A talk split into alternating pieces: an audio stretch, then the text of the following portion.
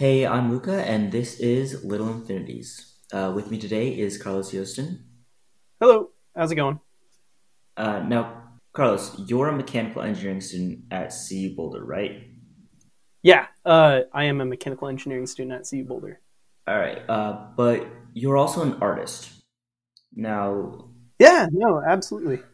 I love art. I guess one of my questions that I've always had is what is the bridge between art and engineering? Like, how do those relate? Because we live in this society of, like, you know, very much like left or right brain. Uh, how do you interpret that? Well, I do love that question. Um, I have a few levels to that, but first I want to just say that, you know, thank you so much, Luca, for having me on. We've been really good friends, best friends since high school. So it, this is kind of cool. Um, we, I mean, you know me, we've always kind of been on the more like creative side of just thinking about different things and a little bit unwilling to accept that um, the facts that are laid out right now describe the entirety of our world. And I guess that's kind of why I really like mechanical engineering and why I did uh, change majors during my time at university uh, at CU Boulder. Um, and it's because I am really, I love design and I just want to be either in product design or in uh, like the design of robots or satellites or rockets. I mean, I'm I'm in love with the aerospace industry, but I, I changed out of that major specifically because uh, I felt a little misleaded with how the major was, and you know, in mechanical engineering, that that's who designs it. Is mechanical engineers design the rockets, design the satellites. They they fundamentally are the ones with the expertise and experience to work different modeling programs and know the material science behind what's going into it. So that's why I am a mechanical engineer, and because I'm also just in love with science. But uh, I, I feel like mechanical engineering is is a almost marriage. I, I mean, I guess architects uh, are a little bit more married to the design side of things. Um, and you know, I love architecture, looking at architecture. And I guess there was some point where I had to draw the line and make a decision as to what I wanted to do. But I mean, art is one of those things that I see in everything, and it, it's just beauty. And ah, I mean, it's it's hard to, it really is hard to describe why these things kind of fit together. But I mean, you're kind of right in that the two disciplines they almost seem like separate disciplines. Like they are in the college sense. You have a college of arts, uh, and then you have your sciences, right? Sometimes they can get a, a little bit more married, and th- those go into like the social sciences, which I find very fascinating. Uh, a lot of people who call themselves academics don't give social sciences very much credit, but um, and and they don't give art so much credit. It seems, even though uh, like you know half the engineers you talk to probably couldn't even draw anything. yeah, I, I've I've, I've uh, had my fair share of uh, artistically challenged engineers. Yeah, that's for sure. Why do you think that like there's that stigma around you know art versus science or art versus engineering or like you know left brain right brain? Why do you think that exists? That's a, that's a fascinating question, man. Um, uh, instinctually, I want to say uh, objectivity versus subjectivity. So, uh, art is insanely subjective. I mean, it's all about what you find beautiful. What we don't tend to realize is that's kind of how science was driven for a really long time. Uh, a lot of people in science try to pretend that it's purely objective, that there, there's no bias in science. If that were true, then uh, people like Newton, Einstein, Galileo wouldn't have pursued what they wanted to pursue. They they were seeking universal truths, and in a universal truth there is beauty. And many of what they expected to happen was driven by this notion that everything's symmetric, that there's unique properties that are just innate and beautiful about the universe. It's understandable that people think that they should be separated because many of the times Galileo, Newton, Einstein were proven to be a little short sighted because they bound themselves in their subjectivity. and weren't purely objective. But uh, yeah, there's also the argument that if they weren't, they wouldn't have ever made the discoveries they did. So I think that it's as a human, as somebody who lives in the constant subjectiveness of reality, you know, you, there's there's no other person to tell you how you're experiencing the world than yourself, and it's a how your conscious experience is in the world is pure subjectiveness. In order to practice an objective methodology like the scientific method, it's innately ingrained with subjectivity. That kind of brings up the idea of, you know, well, if if everything is what we observe, then uh, and that is subjective, then by definition, wouldn't even science be up be subjective? I mean, yes, to to a large degree, science is very subjective. We're we're at a scary point where lots of people are calling into question what facts are and what aren't, and I don't want to get too much into that, but science is subjective in terms of what you make of your observations. Because if it were just pure observations, there'd be there'd be no theorems that we can create from them. There has to be some level of subjectivity. There has to be in order to make a hypothesis, test that hypothesis, make it into a theorem, transition to that into a well accepted theory uh, over time with more and more and more evidence. But no, nothing can be ever 100% proven. You can get really, really close. Those are almost accepted as truths. We're always looking to push our understanding further. And I don't, I don't think there'll ever be a 100% fundamental understanding of what's going on. And so, in that sense, there always has to be subjectivity when discussing it. And that, that's where it comes. And you're totally right. It, it's a very subjective. I mean, science is just through the lens of humans who are subjective creatures. What are some truths that you find in that subjectivity uh, for yourself? If I look at just myself and I and I try to see where I'm subjective and not, I mean, you know, uh, one one of the easiest dividing lines that you can see is politics. But in in terms of science and art, um, I mean, art easily subjective. I I am a big fan of uh, photorealism and non-photorealism. I admire the technicality of photorealism, and that in itself is subjective. Even though you could argue it's not creative, but I would I would say the creativity comes from choosing what you want to draw photorealistically. There's something that to be said about anything that's more abstract or surreal or simple or minimalistic because the decisions that go through somebody's mind into what to leave out and what to enhance or change or satirize, that in itself is a whole different level. Uh, you know, I guess I find myself enjoying that more, and that's a that's a very subjective opinion. I mean, I see it in that in in terms of uh, science. I see myself admiring people with lofty ambitions. That doesn't mean, I guess, I admire their admissions more than them, their ambitions more than themselves.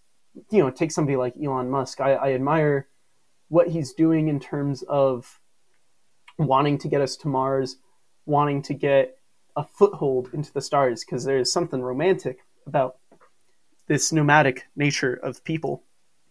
But I don't I don't necessarily admire everything about the guy. I, I think there's a lot of him that I you know I don't really like. There's goods and bads about every person. You just talked about like our innate desire to discover the stars. Why do you think we've always dreamt of traveling to the stars? I think a I think a big part of that is just spirituality. You know, early humans didn't have the database we have. They they had to base their opinions off of a constantly changing database. I mean, they had oral histories, which themselves are very beautiful and sometimes poetic. You know, a lot of valuable information just inherently gets lost because of passing down generation through generation oral histories. They become myths and legends and contort reality ever so slightly each generation it happens. You know, we were tribalistic humans for hundreds of thousands of years uh, before we even settled down to have agriculture. And throughout that whole time, people are migrating. They're moving, following herds. They're using up the resources of their current environment and then moving on to the next place. And, you know, that caused conflict a lot of the time, but they were always on the move and they, they guided themselves through these little points in light that to them in their short life were static, that they would never really change in the entire time that they were there. They knew that it had a yearly cycle and they can always track when they were in this cycle and where they were. And they kept that information really well. You know, they're looking at these stars. You know, you can't help but think with these pretty lights in the sky, you have no idea what they are. You don't have telescopes. You don't have uh, theories about gravity. You don't know that there are other planets out there. And you look around at the beautifulness of nature and the fact that you're constantly on the move. I think maybe there was always something missing in somebody's life, like like this utopia that we can all imagine. That just translates to today. The fact that we still have a very similar brain to those early people, so much so that we're still not considered a different species. You could take somebody from 50, 60,000 years ago uh, as a baby and probably raised them to be very functional in today's world. That that just goes to show, I think, that our nomadic lifestyle, the, the romanticism that we apply, either whether or not that romanticism is good or bad, it, it exists. And that romanticism is traveling somewhere else, living somewhere else. And the fact that we know more about space and these beautiful magic lights in the sky, nowadays you can't even see if you're in a city. But the, the fact that we can have artist renditions of beautiful worlds light years away that we can never even hope in our lifetimes unless we discover a whole fundamentally new set of physics to ever explore. Just that impossibility is romantic because we've already achieved the impossible, knowing how we're living today. Not necessarily that we're living happier than before, but we're living a lifestyle once thought impossible. And because we have the same brains as we have had for hundreds of thousands of years, we're going to feel like we're missing something. And we're going to struggle in almost any environment we're put into because that's just who we are. We're always going to search for that utopia and that wanderlust. I, I don't know. I feel like that wanderlust is just going to stay there. Don't you think? Like, it'll be a while before we get out of this non, before we get out of this nomadic brain into a non nomadic brain. So, Carlos, you talked a lot about like uh, romanticizing. Logically speaking, that's not really like uh, evolutionarily advantageous, I guess. So, why do you think we do it so much? Oh, I, I think it is evolutionarily uh, advantageous. For what reasons? My thoughts are that we evolved to be social creatures and to survive in a herd. And as we got smarter in order to deal with things like changing herds, migrational seasons, and we had to just get smarter in order to support the fact that we were humans. And as we got smarter, obviously questions arose that just can't be answered immediately by nature. And it wasn't until we started cataloging and recording our observations on paper, or I guess on even tablets, that we we started to be able to build our information off of old information. Romanticism, I think, was evolutionarily advantageous in those early stages because we we had these questions, and if they went unanswered, if we just could not be creative enough to come up with a romantic answer, there wouldn't have been as much of a motivating drive to even try. I think the fact that we do try, that that those early people found a way to keep living in such a rough environment. I mean, they hunted for their food every single day. They gathered, they followed uh, migratory herds, or they didn't. They lived in deserts and they managed to survive. There are tons and tons of different ways early humans survived, all uniquely adapted to their environment and all using the same set of innate skills, like thought skills. Like their cranial capacity was very similar, but they, they applied it to different things like knowledge about what plants to eat, what plants not to eat, being able to pass that down, what animals to hunt, what animals to stay away from, and to be able to track the stars. The effort required, I think, needs some sort of motivating force in order to be pursued. So I, I think romanticism kind of went hand in hand with our social behavior. And if we weren't able to satisfactorily say that this is why we exist or you know and it could have been for any reason it could have been oh you know we exist because God made this world for us. Don't you see the pretty lights? Don't you see the magnificent vistas? Don't you see how beautiful these animals are and how good this food tastes? This world was meant for us. That, that was their thought, and that's a romantic worldview, even though we, we kind of know it's wrong. But wrong or right doesn't matter in evolution, it just matters about survival. So I, I guess in my mind, I think that our survival was dependent on being able to internally rationalize the futility of our existence. Life finds a way. That's actually a cool quote. How what do you romanticize to uh, you know get through your days? Like for example, like you said that you went in initially as a aerospace engineer, uh, and now you're a mechanical engineer. Like what like what what romanticizations have you used to uh, not necessarily survive but to flourish? I think a lot of my romanticizations kind of hurt me uh, at, at first when I when I left high school they they were very lofty, and, and I, I, didn't do as much research. I didn't think as worldly.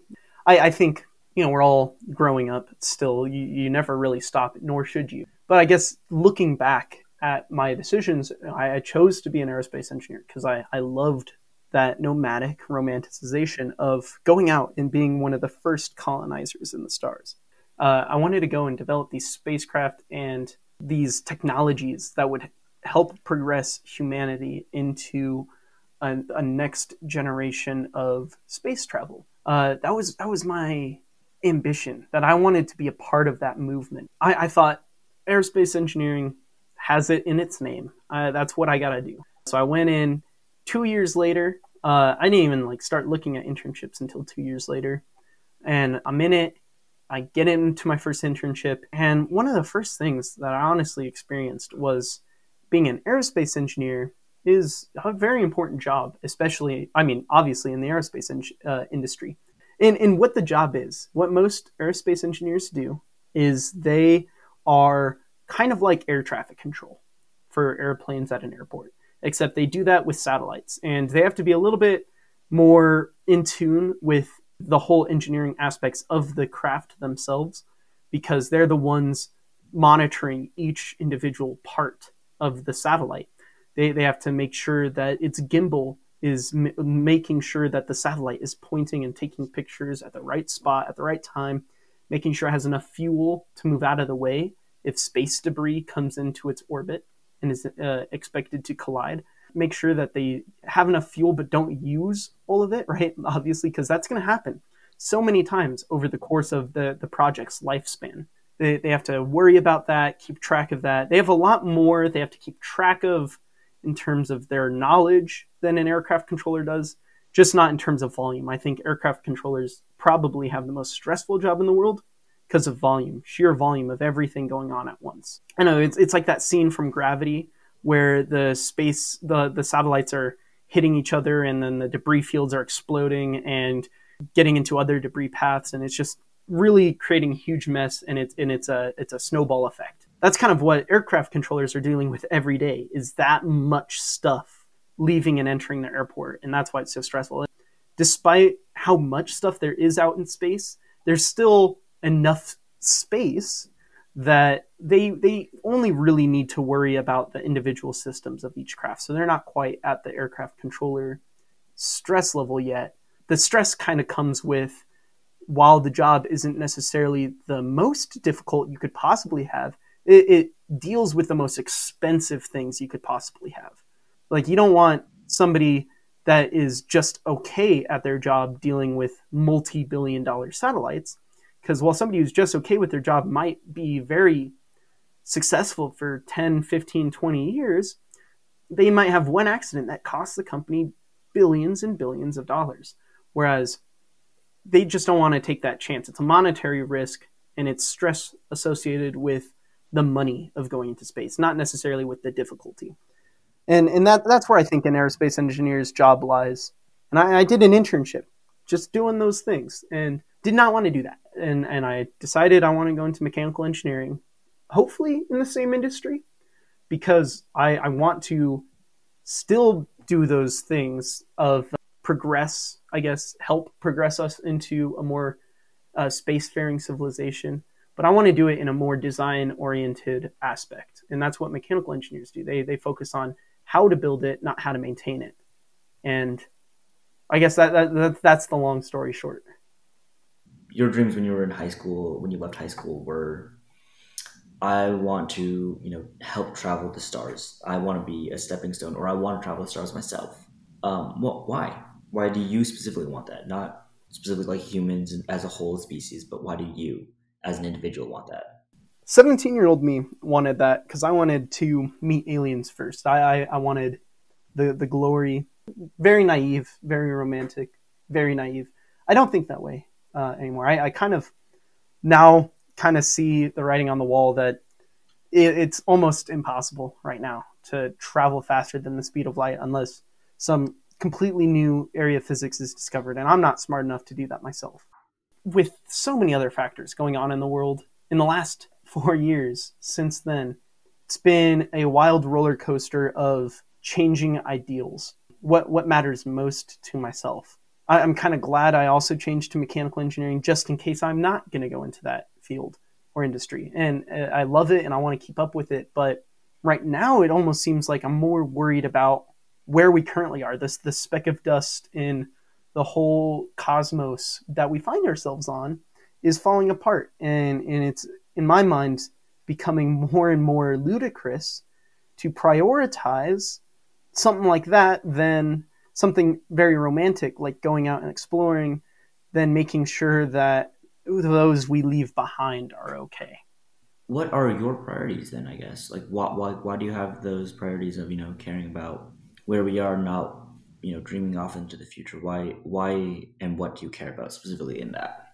Well, I, I had a lot of life events that happened to me, good or bad, both both good and bad. Really really awesome life experiences and really really poor ones that kind of steered me to where I am today, which is I, I very much admire my own family in terms of their dedication and how I can talk to them and just the kinds of conversations and worries that we share. And and I've grown to think about them more. They're they're my priority and you know those who are really close to me and I feel like I can do more for them than I have been doing. And I guess uh, a lot of my priority is on myself on becoming a little bit better uh, or trying to be, trying not to be as selfish or hypocritical. Um, and, and sometimes I feel like falling into a romantic trap can be that way. It almost seems like romanticism, having been almost almost a benefit for hundreds of thousands of years, is now almost a detriment because romanticism innately ignores the little things that could go wrong. And I think in this world, those little things that could go wrong kind of are going wrong. Murphy's Law. Right. My priorities have shifted, and that's why. And they've shifted more. Uh, I, I, hate to say it, but I guess in the grand scheme of things, more selfishly, um, in terms of like impact that I want to have. Although I would argue that before, when I was 17 and going into college, it was a selfish want to be able to give so much, right? To be able to have so much of an impact, to leave such a large legacy. Uh, it wasn't really for the benefit of anything besides myself to leave such a large legacy. And now I feel like personally, my ambitions and thoughts have shrunk because I just think that naturally will happen. I, I, think many people have very lofty ambitions at first, probably don't realize them, and I'm no special person at all. But they, they're they're more helpful to those around me immediately.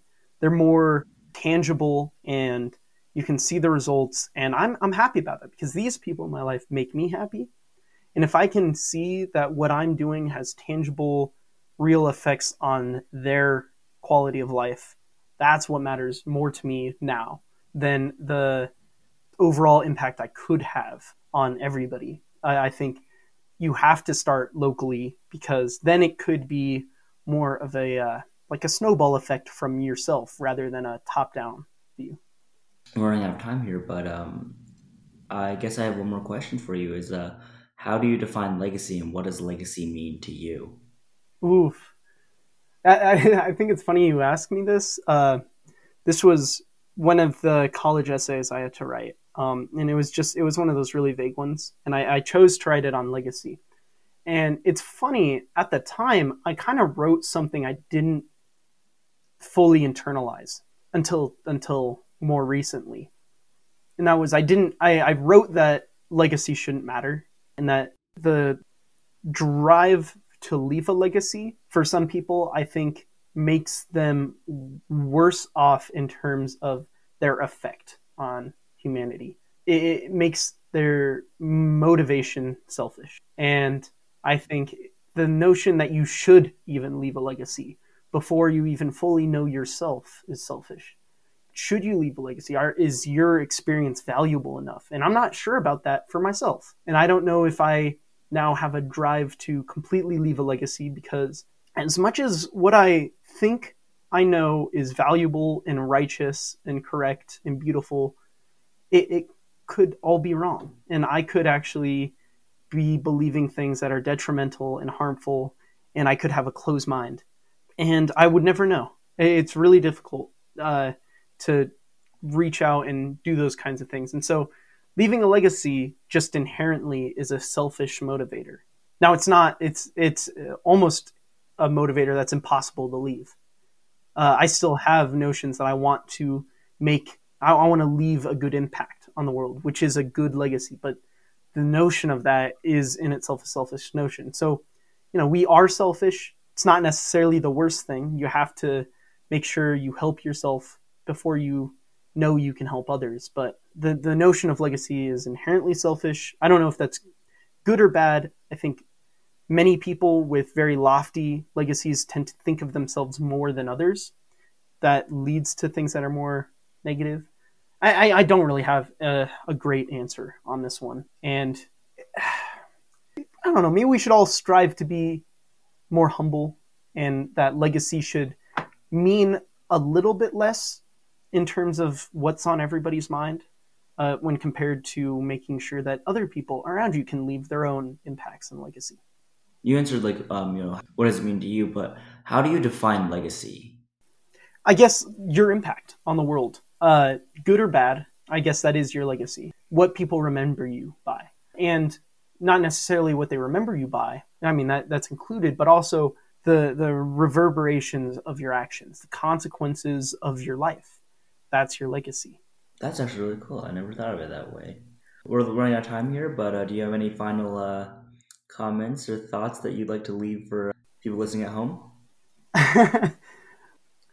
you know.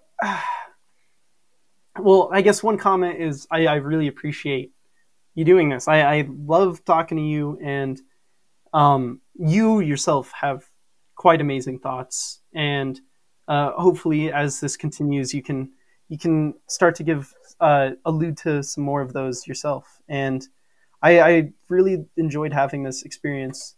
For anybody out there, we are not role models in in a typical sense that you should follow everything we do. I don't think anybody is. That that's why I think valuing legacy so much shouldn't matter. Uh, worrying about it is not is good. You should worry about your life consequences, the consequences you have on other people.